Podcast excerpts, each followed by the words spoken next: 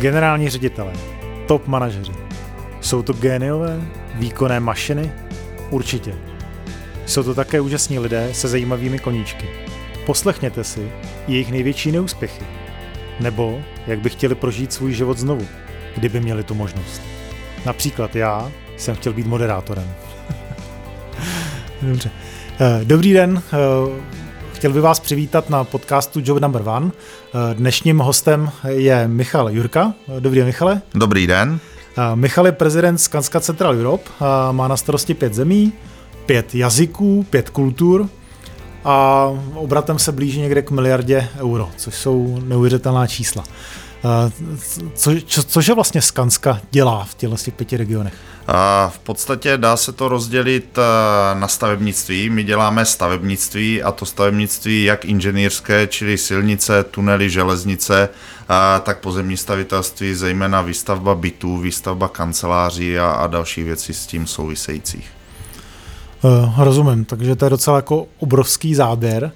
Eh, v čem je ta vaše priorita eh, z hlediska, z hlediska zaměření? Dále se to tak říct? No, já bych řekl, že úplně se nedá říct, co je priorita, protože my ve finále budeme mít eh, ty tržby řádově téměř 50 na 50 mezi inženýrským a pozemním stavitelstvím, ale liší se to podle jednotlivých zemí, kde třeba v Rumunsku a v Maďarsku děláme jenom pozemní stavitelství, v Čechách naopak a na Slovensku jsme mnohem silnější v tom inženýrském než v pozemním a v Polsku zase máme mnohem silnější pozemní stavitelství zemědělství než inženýrské. Ale v globále, když to vezmeme jako balík, tak budeme někde 50 na 50 mezi oběma. Mm-hmm. A jak jsou na tom země vázané, eh, které jste popsal? Že vy jste vášnivý jázenkář. yeah. Jak na tom jsou kluci v Polsku, v Rumunsku? Já bych řekl, že já bych začal Maďarskem, protože v Maďarsku je házená dokonce sport číslo jedna. Tam se pumpují neuvěřitelné peníze doházené. Maďarský týmy pravidelně hrají ligu mistrů chlapský v top 4, ženský dokonce leta letoucí vyhrávali ženskou ligu mistrů, takže Maďaři asi nejlíp a, a když se pak podívám na ty, na ty ostatní výborné rumunské ženy, skvělí polští chlapy a, a u nás a na Slovensku já doufám, že ta úroveň půjde nahoru a, a že se vrátíme tam, kam česká házená patřila. Jo, patřili jsme mezi jako dobrý stát. A no, já bych nejsme. řekl, že možná 40 let zpátky jsme vyhrávali mistrovství světa, tak eh, to je takový sen všech eh, nových generací házenkářů se k něčemu takovému přiblížit. Vlastně na olympiádě jsme chlapi nebyli? Ne, ani, ani ženy, ani chlapi a od postupu na olympiádu jsme byli poměrně daleko, takže, eh, takže to je úkol, úkol posunout házenou zpátky k těm lepším zítřkům. Tak to znamená, že byste vlastně měl otevřít pobočku Skansky ve Francii, a učit se o těch francouzů, protože ty vyhráli, že jo? tak eh, kdyby, kdyby to bylo tak jednoduchý, tak asi jo, ale, ale samozřejmě tak jednoduchý to není a, a druhá věc je, že a, my jako Skanska eh, chceme být jenom na těch trzích, kde máme nějakou základnu a úplně teď eh, se nedíváme na nějakou expanzi někam jinam, než kde v současné chvíli jsme. Mm-hmm. A co, proč to tak je, eh, že vlastně Skanska se nesnaží třeba expandovat? Je to a, já musím říct, že ono je to dáno historicky. Historicky Skanska expandovala, byli jsme v Jižní Americe, v Africe, ve spoustě, v Rusku jsme byli, ve spoustě dalších zemí, nicméně se ukázalo, že bez eh, toho, řekněme, lokálního zázemí a bez znalosti toho trhu to chvilku vypadalo velmi nadějně a pak to vždycky skolabovalo z důvodu, ať už to byly legislativní, nedostatek lidí, neměli jsme přístup k materiálu, neměli jsme vazby ze subdodavateli a postupně se začaly ty země, kde jsme neměli takovou základnu opouštět, až jsme v podstatě zůstali, eh, zůstali u 11 zemí, kde působíme, kromě těch pěti v centrální Evropě, ve Velké Británii, všechny čtyři skandinávské země, Dánsko, Švédsko, Norsko, Finsko a Spojené státy a nikde jinde v tuhle chvíli nejsme a ani se úplně nedíváme, že bychom někde jinde chtěli být. To znamená, že do té Francie jedině s vaším veteránským klubem té házené, jestli jo. správně. jo, to by, to by samozřejmě bylo dobrý. Já zrovna můžu říct, že se chystáme na začátku, na začátku září do Chorvatska, kde je každoroční World Cup, se to jmenuje, čili eh, nazvěme to takové neoficiální mistrovství světa, ono je jich víc, ale jedno je v, v chorvatském Omiši, tak eh, se s kamarády chystáme kolem 8. září se vydat do Chorvatska. Uh-huh. A to je jako oficiální nějaký jako... Je to oficiální, to má dokonce podporu Evropské házenkářské federace, takže, takže je to jedno z těch oficiálních, eh, z těch oficiálních turnajů pod hlavičkou EHF a, a je to obrovská zábava. Uh-huh. A to je co, 35 plus, 40 plus? Nebo jako? uh, no, teď už je to 40 plus. Uh, není to tak dávno, co jsme hráli 35 plus, teď je to 40 plus a dokonce v tom Chorvatsku je kategorie 42 plus, tak to je přesně kategorie, na kterou budeme mířit. Uh, co týká vlastně házené, je něco, co jste si třeba z této oblasti přenesl do, do biznisu? Uh, určitě, určitě. Těch věcí je samozřejmě velká spousta. Já bych začal první a to je taková psychická odolnost, protože bych řekl, každý kolektivní sport, eh, kde jde o výsledky, určitou psychickou odolnost buduje. Druhá věc, určitě týmová spolupráce, protože to, co je vidět na kolektivním sportu, že ani eh, sebelepší jednotlivec nedokáže ten výsledek eh, dotáhnout, tak úplně stejně je to v tom biznisu, že ani sebelepší top manažer, pokud nebude mít eh, ideální tým lidí kolem sebe, tak, tak těch výsledků nedosáhne. A, a třetí, věc, třetí věc, kterou bych řekl, hledejte vždycky v těch lidech to pozitivní, protože i v tom kolektivním sportu, i v tom biznisu, když se budeme soustředit na pozitivní stránky, tak dosáhneme lepšího výsledku, než když se budeme pořád snažit odstraňovat ty největší nedostatky. Samozřejmě na nich musíme pracovat taky, ale ten rozvoj těch pozitivních věcí určitě, určitě přinese ten výsledek rychleji. To je jeden z trendů vlastně v oblasti vzdělávání, hmm. že, že se vlastně neodstraňují nedostatky, ale primárně se eh, zlepšují vlastně ty, ty silné stránky. Hmm. Jo, to je to, co, na co ne, je to, je to určitě ono a já jsem v tomhle trochu ovlivněný, protože na začátku mé kariéry jako generálního ředitele nebo prezidenta jsem spolupracoval s Honzou Milfightem a Honza je poměrně známý tím, že mluví zejména o pozitivním přístupu a tohle ovlivnění tam určitě vidět je a, a, a je to skutečně trend, který, který dneska na tom trhu vidět je. Mm-hmm. To znamená, že to máte nějak pronuté i třeba do firmní strategie vzdělávání? Určitě, určitě snažíme se i v té firmní strategii vzdělávání se zaměřovat eh, na ty pozitivní věci a ty lidi rozvíjet eh, v těch jejich silných stránkách. No, může to třeba nějaký jako příklad, jak to, jak to třeba funguje? Eh, já bych řekl, že možná takový první příklad, který bych řekl, my jsme začali s extrémním vzděláváním mladých lidí, kteří přichází do firmy, aby nasáli tu kulturu a aby prostě byli schopni v té firmě pracovat. A samozřejmě, že se bavíme o těch věcech, které se nepovedly, ale zároveň okamžitě se z nich snažíme najít eh, tu pozitivní věc, která ovlivňuje budoucnost a více bavíme o tom faktoru úspěchu, než že bychom eh, extrémně rozebírali ten faktor neúspěchu. Samozřejmě faktor neúspěchu si uvědomujeme, ale ten faktor úspěchu eh, je věc, eh, o které my úplně zatím neumíme mluvit. Protože já když se podívám obecně v tom, eh, v tom celém prostředí, tak když se něco nepovede, tak to umíme rozebrat do detailu. A když se něco povede, tak já velmi často slyším, no to jste měli štěstí. A já nejsem přesvědčený o tom, že to je štěstí. Já jsem přesvědčený o tom, že zatím je práce těch lidí, kteří skutečně přišli na něco, co je posunulo do toho pozitivního výsledku. A to je věc, na kterou i v tom firmním vzdělávání se chceme zaměřovat. No to je asi u nějaké osobnosti Čechů, že my jsme hmm. výborní kritici. Hmm. A uh, ty američani, že ty jsou naopak, jako, že ty se schválí s proměnutím za, chválí za každý prd. No a nemusíme chodit tak daleko jakoby k američanům, protože velmi podobná nátura jako američani jsou Poláci. Jestli něco je, eh, bych řekl, pozitivní na, na polské kultuře, tak je to to, že umí sebe menší věc, která se povede, umí odprezentovat úplně stejně jako ty američani a skutečně eh, žijí na takovém tom obláčku toho pozitivna. Takže nemusíme ani do Ameriky. Uh, to je docela, docela zajímavé že uh, Michal Jurka, prezident Skanský, se kterým se dneska bavíme, uh, žil v několika zemích, žil v Norsku, žil v Polsku. Uh, ty jste mluvil, že, i o, že máte na starosti Maďarsko, že Rumunsko. To znamená, že si docela, docela dokážete vnímat uh, ty rozdíle, rozdílné přístupy jednotlivých jednotlivých zemí. Pojďme se k tomu jako víc, víc pobavit. Uh, když byste, když byste zkusil třeba porovnat ty, ty kultury mezi sebou. Tak eh, já možná začnu od jihu, a začnu v Rumunsku. A pro mě asi největší šok eh, z Rumunů byl, že jsou nám kulturně poměrně blízcí. A obrovská výhoda Rumunů je, že velká většina těch lidí, kteří se pohybují v biznisu, mluví anglicky, což, což samozřejmě je dáno historií, tím, že pro ně to byl únik do světa, tak se těm jazykům poměrně hodně věnovali. A řekl bych, že jsou Rumuni velmi důslední a jdou si za svým, že chtějí něčeho dosáhnout. Když se podívám na Maďarsko, velmi zjednodušeně to řeknu, tam je extrémně vidět historie Rakouska-Uherska. Prostě Maďaři se nadále cítí jako ta velká uherská země, která která prostě by měla ovládat, eh, ovládat Evropu a každý by měl poslouchat. A není to jenom Orbán, který, který je jeden z nejviditelnějších eh, politiků, ale takhle je to i v těch lidech a zároveň ti Maďaři strašně drží při sobě.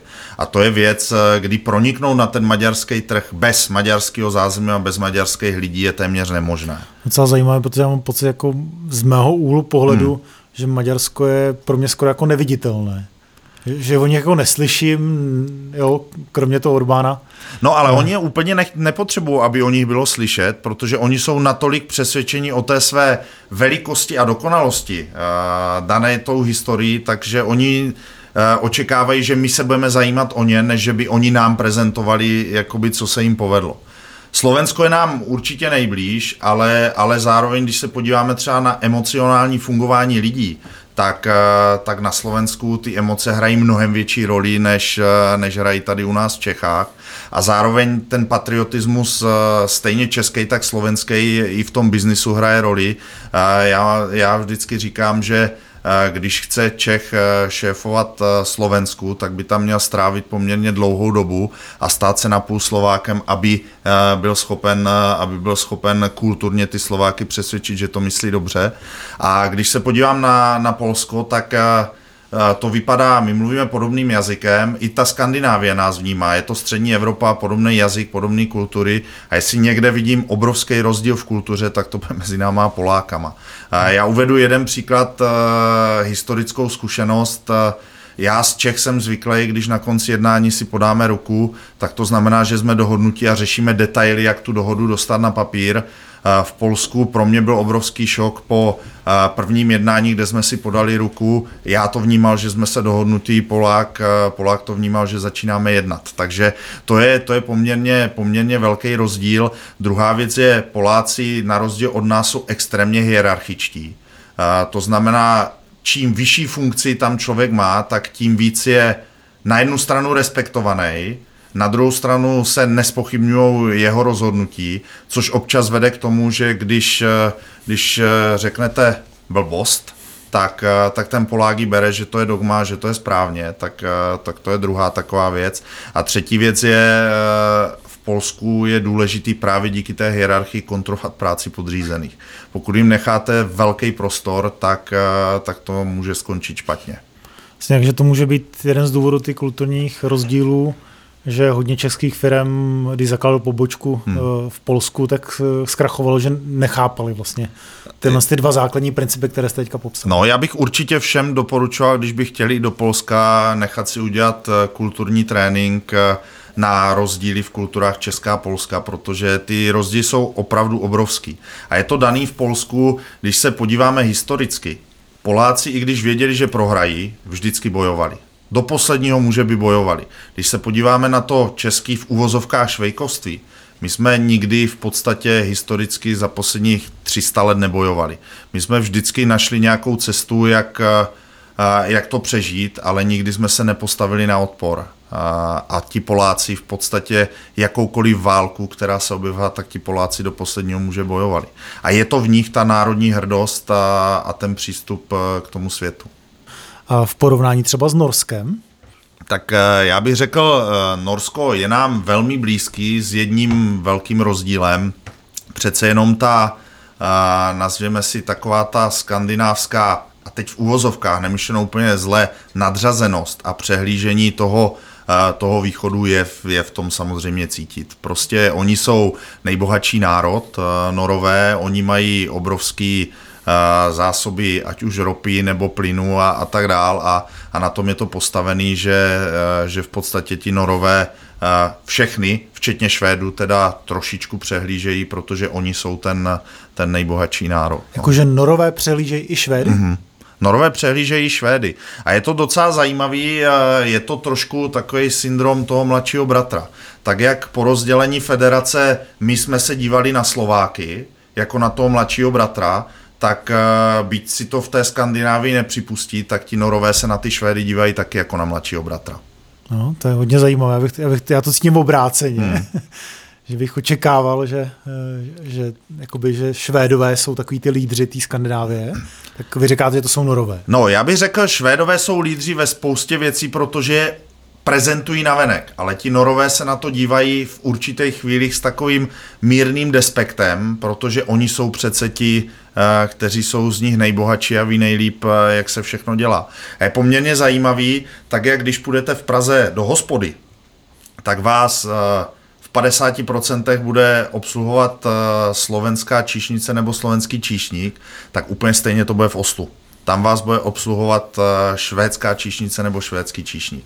Protože v tom Norsku i ty platy jsou na mnohem vyšší úrovni než, eh, než v tom Švédsku. A tak, jak Slováci po revoluci utíkali do Česka za lepším žitím, tak spousta těch Švédů, by to takhle nepřiznají, se přesouvá do toho Norska, protože tam ten výdělek je přece jenom lepší. Mm-hmm. A když to vezmu z toho pohledu toho kontraktu, který jste podepisoval s tím Polákem, co by se stalo v Norsku? No? Já si myslím, v tomhle jsou Norové úplně blízcí nám. Norové, když si podají ruku, tak, eh, tak tu dohodu ctí a, a snaží, se hledat, eh, snaží se hledat ten kompromis, aby byli všichni spokojení. Takže tam, eh, tam s jakoukoliv dohodou, dohodou problém nebyl. Z pohledu třeba investic, nebo otevření nové pobočky. Když jsem česká firma, jsem úspěšná, přemýšlím hmm. nad tím, kde budu expandovat. Vy znáte několik zemí, Rumunsko, hmm. Polsko, Maďarsko, Norsko, trošku asi Švédsko, protože hmm. je švédská hmm. firma. Eh, kam byste doporučil jít, eh, kde tu pobočku otvírat a proč? Tak to je poměrně zajímavá otázka. Já bych eh, doporučil Polsko, přes všechny tyhle věci, o kterých mluvím, tak Polsko je obrovský trh, kde se točí jedny z největších peněz v Evropské unii. A výhoda toho polského trhu je, že ty bariéry toho vstupu nejsou až tak extrémně velký. Když se podíváme do Skandinávie, tak oni sice se hlásí k té otevřené kultuře, nicméně bariéry vstupu firmy na, na trh ve Skandinávii jsou mnohem větší, než, než my jsme zvyklí v, ve střední Evropě. Ale samozřejmě záleží na typu biznisu, který chcete dělat, na co v podstatě, jestli budete honit tržby nebo chcete nějakou, nějaký, nějaký moderní trendy a tak dále, protože když byste chtěli sledovat moderní trendy, tak bych řekl určitě Skandinávii. Takže záleží e, pro kohokoliv, co v podstatě chce sledovat. Ale kdyby to byly tržby tak a bariéry vstupu, tak to bude Polsko. Co ti myslíte moderní trendy? Tak eh, já bych řekl eh, třeba ve výstavbě, když se dívám na nás, tak eh, jak se pracuje se dřevem, jak se pracuje s ekologií, jak se pracuje s digitalizací, tak, tak určitě ty trendy udává, udává Skandinávie a tam my se máme poměrně hodně co učit. A je pravda, že jsem, teďka jsem byl 14 dní shodou okolností ve Švédsku a jel jsem se projet na Sikajaku, protože hmm se moje dcery říkali, že to je jako, jako cedník. Jo? Mm-hmm. Že tam, tam je samý jezero. Že? Kam mm. se mhm. podíváte, jedete přes jezero, tak jsme se jeli projet a objednávali jsme uh, si lodičku a tam prostě uh, taková ta lodní, uh, jak se to jmenuje, kontejner, mm. tak tam prostě měl naskladaný borec lodičky, vytáh iPad, mm. Jo, naťukl rezervační systém, chceš prostě posunout na zítra, není problém, ťuk, ťuk, ťuk, prostě všechno no. přes kartu objednaný a přitom to byl úplně mikroživnostník, že jo, který no. měl prostě 20 lodiček v kontejneru prostě na břehu hmm. a jel úplně totálně, totálně prostě jako v softwaru a jsem se optal, jako co to je za software? Říkal, to jsem se tady prostě jako našel, objednal a je skvělé a používám ho. No, já si myslím, že tohle, eh, tak jak je to vidět, že eh, ve Švédsku se téměř nepoužívá hotovost, tam už všechno zaplatíte kartou, tak to jsou takové ty drobnosti, které jsou extrémně viditelné pro nás úplně stejně, jak to popisujete s tím systémem, že v kontejneru má 20 lodí a jede všechno online, a, tak to jsou věci, které možná neudávají úplně trendy, ale je to ten základ, z kterého potom vychází to, že když přijdete do baráku, tak eh, si otevíráte mobilem, protože už klíče nejsou potřeba a tak dál a tak dál. A, a pak samozřejmě, když se podívám v tom stavebnictví, tak dneska v tom Švédsku a dokumentace stavby je celá elektronicky a těch papírů je minimum. U nás, když se podíváte na dokumentaci stavby, eh, kdybychom vzali nějakou dálnici, tak tady tu kancelář zaskládáme papírama a možná nám to nebude stačit. A to, a to, je, ten, to je ten největší rozdíl. Hmm. Možná ještě vlastně cenově, jste říkal, jako, že nejmenší bariéry vstupu jsou do Polska. Hmm kdybych jako, jako cenově, na co jsou zvyklí ty zákazníci. Protože to, co já jsem teďka zažil, je, že jsem všechno platil zhruba nominálně stejný, akorát hmm. teda bohužel ta švédská koruna je dva půlkrát a je to, a je... jako vyšší, to znamená, jo. že když jsem šel do, do obchodu, tak jsem zaplatil eh, za chleba 20, ale bylo to ve švédských korunách, to znamená 75. Eh, je to podobný vlastně? Je to úplně stejný ve stavebnictví. My, když se bavíme s kolegy ze Švédska, měli jsme tady v managementu kolegy ze Švédska, oni v podstatě říkají, vy udělat, eh, uděláte stejnou práci, dostanete za ní stejný peníze, akorát ve Švédsku je to dva půlkrát tolik eh, díky rozdílu, kurzovnímu rozdílu mezi českou korunou a švédskou korunou. Takže pokud, já nevím, něco na stavbě stojí 100, tak to stojí 100 v Čechách, ale 100 českých korun a ve Švédsku to stojí taky 100, ale 100 švédských korun. A úplně stejně, když se podíváme na platy, tak eh, ten český člověk na té stavbě bude stát 40 tisíc českých korun a za stejnou činnost ten, eh, ten člověk ve Švédsku taky má 40 tisíc, ale, ale hmm. samozřejmě švédských korun. A v, Nors- ale, a v Norsku? No a v Norsku bych řekl, že jich bude mít třeba 60. No. Jo, tam jsme hmm. ještě výš. Tam jsme ještě výš, určitě. Jakoby pokud, eh, pokud jde o, o výše výdělku, tak, eh, tak eh, Norsko je na tom ze všech nejlíp a, a my, když jsme naší dělníci pracovali v Norsku, tam je dokonce státem garantovaný minimum, který měli dostat a to pro ně byl zážitek, já to řeknu v nadsázce na celý život, protože tolik peněz si nikde jinde na světě nevydělali. Vlastně. Znamená, že když bych překročil jakoby ty byrokratický bariéry, hmm. jak se dostane ten skandinávský trh, tak je tam zase jako větší potenciál na zisk. Je tam potenciál na zisk, na druhou stranu vzhledem k tomu, jak ty ekonomiky jsou rozvinuty, tak třeba v tom stavebnictví ten eh, prostor tam není až tak velký, jak třeba v tom Polsku, protože uh, síť eh, infrastrukturní ve Švédsku je v nadsázce řečeno téměř hotová, kdežto v Polsku nebo v Čechách ten prostor zlepšovat tu síť je poměrně, poměrně velký. Jo, zma, jo, teď se bavíme vlastně o stavnictví, mm. že už, mm. už je tam uh, ta pokročilejší doba, jako my jsme zvyklí jezdit do Německa, koukáme, jak ty silnice jsou hezké a, a rovné a čisté, že jo, a v Čechách ne, tak to je podobné. No a já bych úplně, tady bych se trošku ohradil, protože já teď, když jsem měl na dovolenou, jsem měl i přes Německo a já bych úplně neřekl, že je to až tak velký rozdíl a jsme zpátky u takové té české povahy, že eh, když se podívám na rekonstruovanou D1, tak máme většinu úseků v, v perfektní kvalitě a stihli se včas, ale celou dobu se bavíme o tom jednom nešťastným, kde byl ten sníh, všechno se to Jasně. nepovedlo a tak dál. A v tom Německu, když se podíváte, tam je toho rozkopaného mnohem víc než u nás, když je takový těžký sníh, eh, jak byl na Vysočině a tím to nechci obhajovat tak eh, v Německu zastaví dálnici a všichni chápou, že dálnice 4 hodiny bude stát, než se odklidí, ale, ale prostě to je věc, kterou my vidět nechceme. No. Já to vždycky přirovnávám, to stavebnictví k tomu, v Čechách by každý mohl být i trenér fotbalového nároďáku. Protože když hraje fotbalový národ, jak všichni tomu rozumíme, co všechno ten trenér udělal špatně, co všechno ti hráči udělali špatně a stejně tak je to u té výstavby. A pak se díváme za ty hranice a říkáme, a v tom Německu je to perfektní, je to krásný, v Rakousku je to perfektní, je to krásný. A ty silnice jsou tam úplně stejný jako u nás. Já, já s váma vlastně z hlediska eh, té dopravy v Německu docela souhlasím, protože mám trochu zkušenost že, s ježděním kolem Nichova hmm. a tam je to hodně náročné. Jo. I když tam jsou tři pruhy, tak v zásadě prostě se v pátek, sobotu eh, dopoledne vůbec nedá jezdit, protože vlastně všichni jezdí do kolečka no. a ta doprava tam je extrémní. Což si myslím, že v tom, v tom Norsku se, nebo ve Švédsku trošku jako vyřešili eh, nějakým způsobem, že eh, já z hlediska nějakých ekologických, hmm. ekologického vnímání to docela jako registruji, hmm. že vlastně jako v těch skandinávských zemích ta, ta doprava je nějakým způsobem umírněnější že jo, do, do, do té ekologie. A což je možná jako zajímavé téma ve stavnictví. Že? Hmm. Stavnictví je uh, oblast, která, která je ekologicky dost jako náročná. Že? Hmm. Jo. Eh, jak vy vnímáte vůbec jako oblast ekologie, eh, jako vy sám osobně nebo, nebo jako zástupce firmy? Tak já možná začnu, jak to vnímám sám osobně a Myslím si, že tam největší vliv eh, na mě mají moje děti, protože já mám 11 eh, lety a 9 lety, teď budou mít na podzim 11 a 9 a ten jejich pohled eh, jakoby na, na ten svět a na budoucnost toho světa je úplně jiný, než jsem měl já v 10-11 letech, takže tam, tam jakoby ta edukace, která přichází z toho našeho systému směrem k tomu, že budoucnost planety a tak dál, tak, tak má určitý vliv. A co se týče stavebnictví, já se na to dívám přesně z opačného pohledu. Jedna věc je, mně by se líbilo pokračovat dál na těch zdrojích, které tady historicky jsou, ale oni už tady nebudou.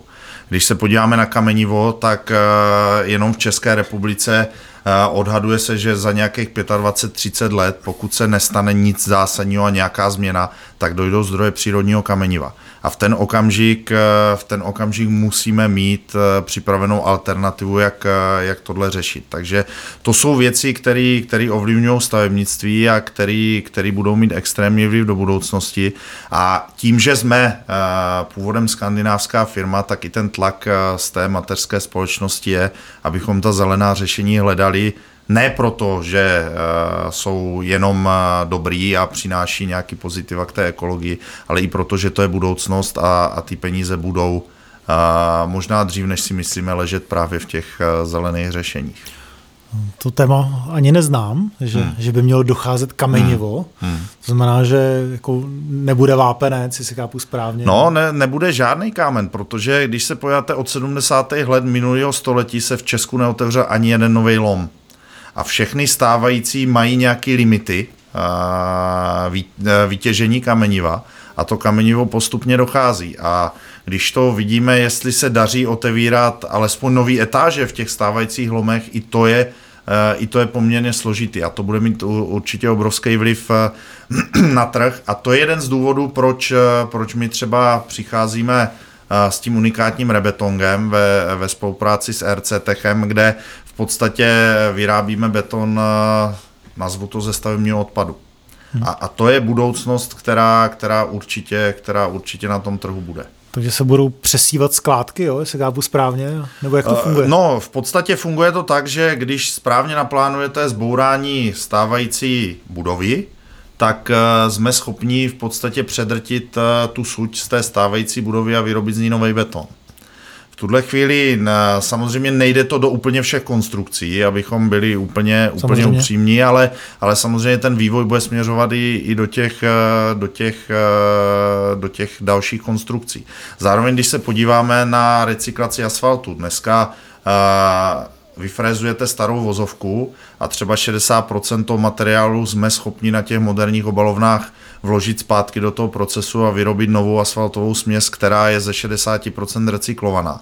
Když se podíváme na eh, na když se rozbourá starý beton, eh, konkrétně třeba na té D1, tak, eh, tak se dokáže předrtit a do podkladních vrstev se velká většina toho betonu toho betonu vkládá zpátky a tím pádem neskládkujeme, nezatěžujeme neuměrně životní prostředí a tak dále. To jsou věci, kterými my se zabýváme, zabývat se budeme a, a vidíme v tom skutečně budoucnost, ve které určitě budou ležet peníze. Už na to reaguje Evropská unie nebo, nebo česká vláda, že třeba do tendru prostě dává nějaký, nějaký kritéria v tomhle charakteru? No, já bych řekl, že úplně ne, ale sa, samozřejmě eh, kritéria, které se vkládají, je třeba energetická eh, náročnost budov.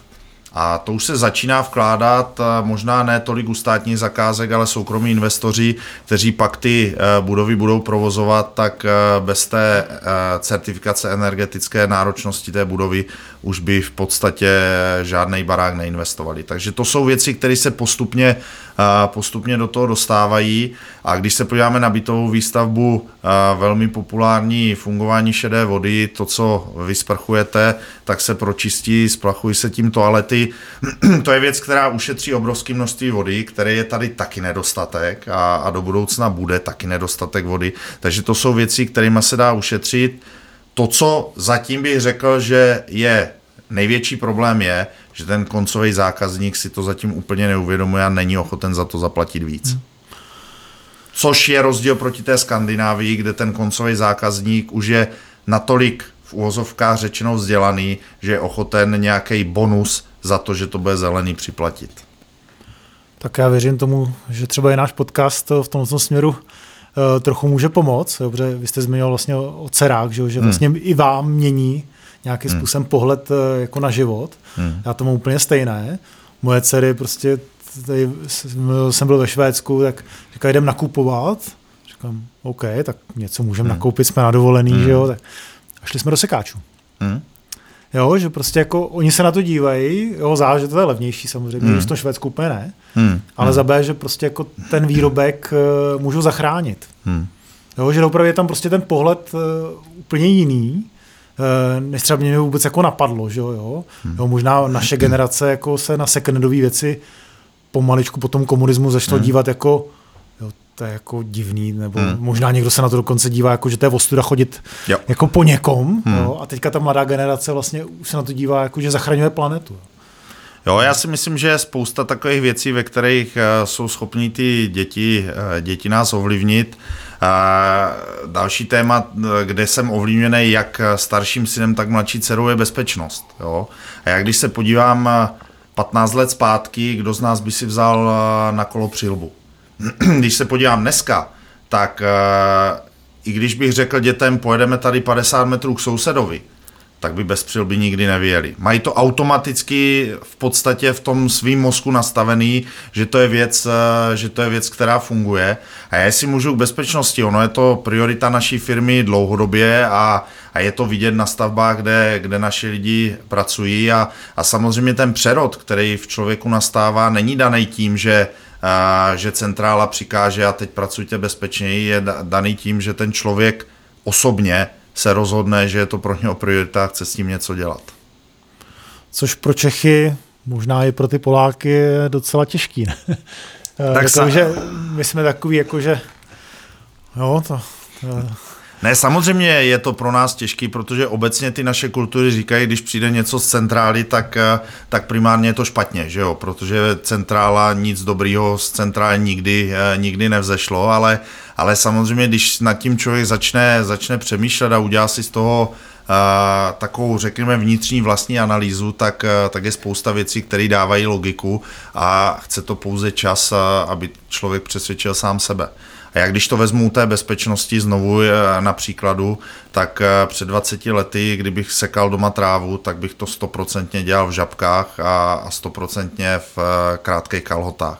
Dneska, když jdu sekat trávu, mám vždycky pevnou obuv, protože jsem viděl, co se může stát, když jenom odletí kamínek a když budu sekat s křovinořezem, tak budu mít stoprocentně sluchátka i brýle ale když jsem to začal dělat takhle deset let zpátky, tak se mi všichni smáli, že jsem mimozemšťan.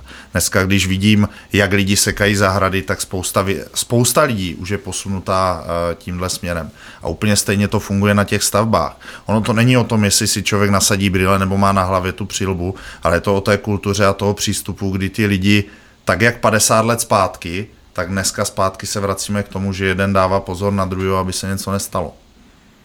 Co jako zajímavé, Včera jsem jel z Moravy domů, poslouchal jsem historky na laně, tam hmm. Gerhard Čunko, což je taková jako legenda, vyprávěl, jak si kluci hráli a zkoušeli pevnost smyček. Hmm. Ta smyčka se roztrhla a utrhla, utrhla mu ucho. Hmm. Tomu jednomu, jednomu hmm. klukovi, který tam byl. Hmm. Takže eh, to je docela jako zaj, zajímavé. Samozřejmě asi takovéhle historky se prostě jako hmm. určitě objevují na stavbách. Eh, vy, vy vnímáte, jako, že jste ve stavnictví možná 20, možná 30 hmm. let, vnímáte ten rozdíl jako, jako diametrální? Ne, ten rozdíl je diametrální. A když jsem před 20 lety začínal na stavbě, tak, a, eh, tak bylo úplně normální, že si šoféři dali po obědě pivo. Bylo to úplně normální, protože to nevnímali, že je to nějaký riziko. Dneska přes všechny testy na alkohol by si to pivo nikdo k, k obědu nedal. A to je takový jakoby viditelný příklad, ale když se podíváte plánování, jak funguje plánování, jaký další technické věci jsme schopni na tu stavbu dát, aby ti lidi byli ve větším bezpečí, tak, tak je to obrovský rozdíl. Samozřejmě ne u všech, každý se k tomu dostává postupně, ale jenom na budovách těch větších zotovitelů všude je zábradlí. 20 let zpátky žádný zábrady neexistovalo, prostě lidi chodili na hraně pádu, občas někdo spadnul a, a odpověď byla, no jo, je to stavebnictví, to se stává. Dneska, dneska pád z výšky, byť je to pořád jeden, jedno z největších rizik, tak aby byly smrtelné pády z výšky na těch, na těch budovách, tak je mnohem menší počet eh, lidí, kteří padají z výšky. Ať už jsou to lana, na kterých jsou přivázaní, aby nespadly, ať už je toto zábradlí. A to, co je klíčové, to, co vidím já, je, že tak eh, jakoby to myšlení lidí se mění k tomu, že se každý chce večer vrátit domů, že to riziko je vyhodnocený jako mnohem větší, než bylo třeba před 20 lety. Hmm. Do jaký míry třeba tomu přispívá nějaká robotizace, digitalizace té bezpečnosti? Já bych řekl, že téměř minimálně v tom, v tom našem prostředí. Samozřejmě budoucnost eh, nějakých robotů asi, asi na stavbách se objeví roboti, ale já úplně nevěřím, že nějak masivně. Já věřím, že to bude pořád o té, o té poctivé lidské práci a, a samozřejmě digitalizace pomáhá v tom, když máme 3D model budovy nebo, nebo cesty, tak eh, jsme schopni samozřejmě se vyhnout tomu, aby nastala kolize, já nevím, stroje s člověkem, ale, ale je to, v, řekněme, v menší míře. Ale samozřejmě 3D modely pomáhají v tom, že kolem těch strojů se motá mnohem méně lidí, právě proto, že už to nenavádíme, nenavádíme lankem, ale navádíme to, navádíme to 3D modelem, kde na té obrazovce ten, ten operátor té mašiny vidí, co má dělat a nepotřebuje kolem sebe tolik lidí. Co ti myslíte, že nenavádíte lankem? V podstatě, když si představíte dálnici mm-hmm. nebo silnici, tak uh, historicky po obou stranách silnice se natáhlo lanko, jako taková lankodráha a tím byla naváděna v podstatě výška prokladení těch vrstev. Dneska tu výšku prokladení vrstev máme v 3D modelu a tím pádem přes obrazovku ten stroj je naváděný sám a nemusí tam stát ti lidi, kteří upravují to lanko a, a, a motají se kolem toho stroje. Jo, že mluvíme o stavbě silnic. Tak, mhm. tak. Mhm. Rozumím. Uh, se týká, uh, ještě když se vrátíme zpátky k té házené, jste hmm. se zmínil o tom, že jste říkal, uh, že jedna z důležitých věcí je si dobře umět poskládat tým. Hmm. Uh, jak v té házené, jo, hmm. že v těch veteránech uh, hmm. si, si vybíráte dobrý tým. Uh, I v té manažerské uh, práci také. Co jsou pro vás takové ty klíčové, uh, klíčové body pro výběr svých podřízených, toho týmu prostě? A já si myslím, že asi neřeknu nic převratného a možná začnu něčím, co je pro mě extrémně důležité a to je chemie. Pokud chemicky ti lidi si sednou, tak je v podstatě téměř jedno, jestli ten člověk je takový nebo makovej, protože mně se osvědčilo najímat lidi na základě přístupu, nikoliv na základě toho, co všechno umí protože většina věcí se dá naučit, ale bez toho správného přístupu a bez toho tahu na bránu a to úplně nepomůže. Takže to bych řekl jako jednu věc. A druhá věc, což taky není nic nového, člověk by se měl obklopovat lidma, kteří minimálně v jedné činnosti budou lepší než, než on samotný. A takové lidi já dneska kolem sebe mám, a funguje nám to, ale je to přesně daný tím, že kdyby nefungovala ta chemie a ti lidi spolu nebyli schopni komunikovat, tak můžete mít 10 géniů a, a nikam to nedotáhnou. A to je, to je možná jedna z věcí uh, u toho týmu, udělat z toho skutečně týma a nemít to 5-10 individualit, které jsou sice perfektní, ale nejsou schopni spolu fungovat. Mm-hmm. Uh, jak vlastně řešíte vůbec jako výběr, výběr lidí? Protože ve stavnictví je to docela jako problematický. Hmm. Uh, přece jenom lidi z Evropy stále méně chtějí pracovat hmm. manuálně, tady, tady ta manuální část tam určitě hmm. jako je. Eh, jak je to pro vás jako kritická oblast? Já bych řekl, že když se podívám na, man, na manažerské role, na nějaký bílý dýmečky, tak tam ten problém až tak, až tak velký není a, a ten trh pořád je zásobený lidma, který, který jsou ochotní v tom oboru pracovat, ale co se týče těch modrých hlímečků, jestli to tak můžu nazvat, nebo těch dělnických profesí, to začíná být extrémní problém. Pro všechny, nejenom pro nás, ale pro všechny, protože uh, První vlna odchodu ze stavebnictví, když byla krize 2829, tak spousta lidí z toho stavebnictví odešla. A druhá věc je, dneska máme obrovskou konkurenci řeknu na příkladu Amazonu, ale takových firm je v okolí velká většina a srovnat si, jestli budu pracovat na stavbě, kde na mě prší, sněží, svítí na mě sluníčko nebo v klimatizované hale, pro spoustu lidí tohle, tohle je mnohem větším tahákem. A třetí věc je, a, to je podle mě eh, jakoby eh, zanedbaný za posledních 30 let zanedbaná role státu. My žádný dělníky neprodukujeme jako stát. My v podstatě jsme se spolehli na to, že sem chodili Ukrajinci, chodili sem Slováci, dneska sem chodí Rumuni nebo sem chodí z bývalých sovětských republik, ale my jako systém žádný mladý, noví lidi, kteří by chtěli pracovat rukama, úplně neprodukujeme. A to je, to je podle mě do budoucna ten největší problém. S tímhle se musí něco udělat, protože bez těch vlastních lidí, který bude produkovat ten samostatný stát, tak tak nejenom stavebnictví, ale ani ostatní obory nebudou mít ty lidi, kteří by pracovali rukama. A je to trošku daný tím, že po, po revoluci, eh, kdo neměl maturitu nebo vysokou školu, tak byl méně cený a ono to tak absolutně není, protože dneska, když se podíváte, budete chtít domů sehnat instalatéra, tak budete čekat kolik? Půl roku? Devět měsíců? A pak vám přijde někdo, kdo to třeba neumí. A to je věc, která která dopadá na nás, na všechny a pak dopadá eh, do celého, do celého hmm. průmyslu. Takže tohle vidím jako, jako největší oblast, jak, eh, jak nalákat mladí lidi, aby, aby chtěli dělat řemeslo. Tak ono se to částečně kompenzuje asi, že se zvyšují mzdy, hmm. tím pádem prostě lidé už nevidí ten rozdíl, že jo, eh, když dělám truhláře nebo hmm. instalatéra, hmm. a nebo dělám účetní, tak si třeba vydělám hmm. podobně. Jo. Spíše si myslím, že v současné době je lépe. Hmm. Druhá věc je otázka, jestli to je jako řešitelné, jo? protože uh, vlastně ta terciální sféra vlastně jako zaplatí uh, hmm. ty lidi, nebo ta poptávka po těch lidech je. Přece jenom dělat rukama, mít mozoly, prostě se lidem úplně nechce. Že? Hmm. Um, v Německu to vyřešili, že migranty, hmm. ve Švédsku vlastně taky. Ano. Tam je, tam je několik set tisíc lidí že, ze Sýrie a tak dále. Že? V Německu to byli Turci, teďka taky Syřani. Hmm. Že? Já si, se obávám, že prostě asi toto je jako jedna z cest, která nás pravděpodobně čeká. Ne je, možný, to myslíte? ne je možný, že nás čeká a já jsem přesvědčený, že část eh, té pracovní síly určitě budou lidi z jiných zemí, tak jak je to už dneska. Akorát, že Ukrajinci už dneska jdou spíš do Německa, tak nám chodí Bělorusové. To, to se určitě bude stávat, ale ale to může být třeba 50%, maximálně 50% té síly, kterou budeme potřebovat. A těch druhých 50 si musíme vyprodukovat někde sami. Protože těch lidí na tom světě není tolik, že by všichni najednou zachraňovali Českou republiku a pracovali tady rukama, nebo Slovensko, nebo Polsko. A druhá věc je, my to vidíme na příkladu. My dneska v Rumunsku nejsme schopni sehnat, uh, sehnat rumunský dělníky, protože ti šli dál na západ a nám třeba na stavbě eh, dneska pracují železáři ze Sri Lanky. A je to věc, která tady vždycky byla, vždycky bude, ale k tomu je potřeba ta, ta základní síť těch, eh, těch vlastních zaměstnanců z té vlastní země. A to je věc, na kterou se musíme zaměřit. Hmm.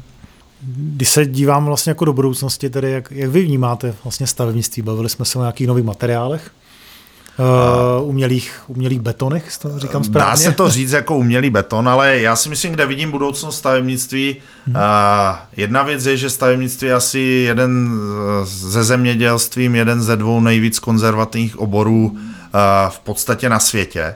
A, takže i každý malý krok, který to stavebnictví posune, ať už eh, k větší recyklaci materiálu, k větší využití digitalizace, a, možná drobnosti, které se budou týkat robotů, tak pro to stavebnictví jako celé bude obrovský krok dopředu, protože a, když se, a, když se podíváme do historie, tak pokud potřebujete překonat vodu, třeba řeku, tak po tisíce let je to vždycky most.